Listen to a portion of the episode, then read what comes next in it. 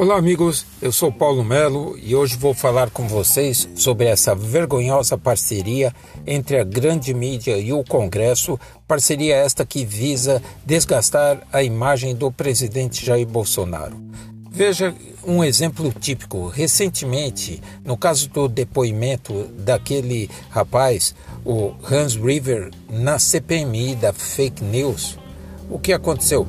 Ele foi inquirido pelos participantes da CPMI, ele foi inquirido sobre se houve um disparo em massa pelo PSL feito através da empresa que ele trabalha, se houve ou não. E ele disse textualmente, sob juramento, que não houve disparo em massa do PSL, encomendado pelo PSL ou pelo Jair Bolsonaro ou por algum seguidor dele. Não houve. O que houve foi do PT ele falou muito claro: houve disparos em massa do PT.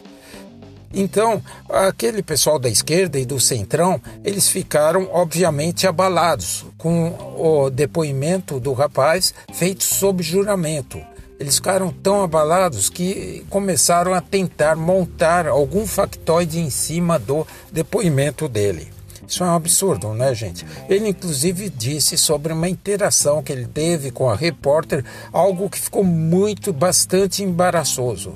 E depois, depois desse depoimento dele, tanto o Congresso como a imprensa se uniram para começar a soltar novos factoides contra o presidente, porque o pessoal da imprensa perguntou para ele sobre o assunto e ele respondeu que foi uma tentativa da moça de obter um furo de reportagem contra ele.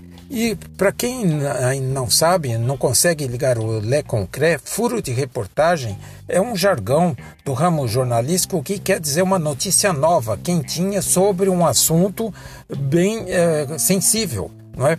Então ele não falou, ele não fez nenhuma declaração de cunho sexual com relação ao repórter.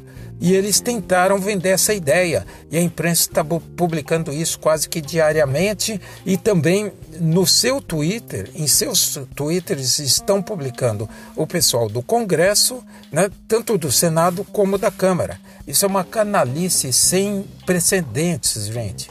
Então nós esperamos que o pessoal que tem discernimento, que saiba o que aconteceu, saiba julgar de fato quem é quem e saiba entender que nós estamos na mão de, nas mãos de gente que não presta. Esse pessoal do Centrão né, e a bancada do atraso no Congresso.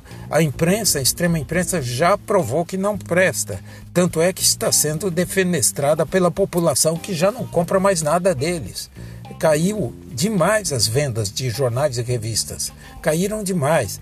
Então já está provado. Então a única coisa boa dessas canalices, desse tipo de coisa, é que a verdadeira face dessas instituições aparece. E o povo não é burro, sabe julgar. E o povo não gosta de ser enganado. Então quem perde com isso é apenas essas instituições.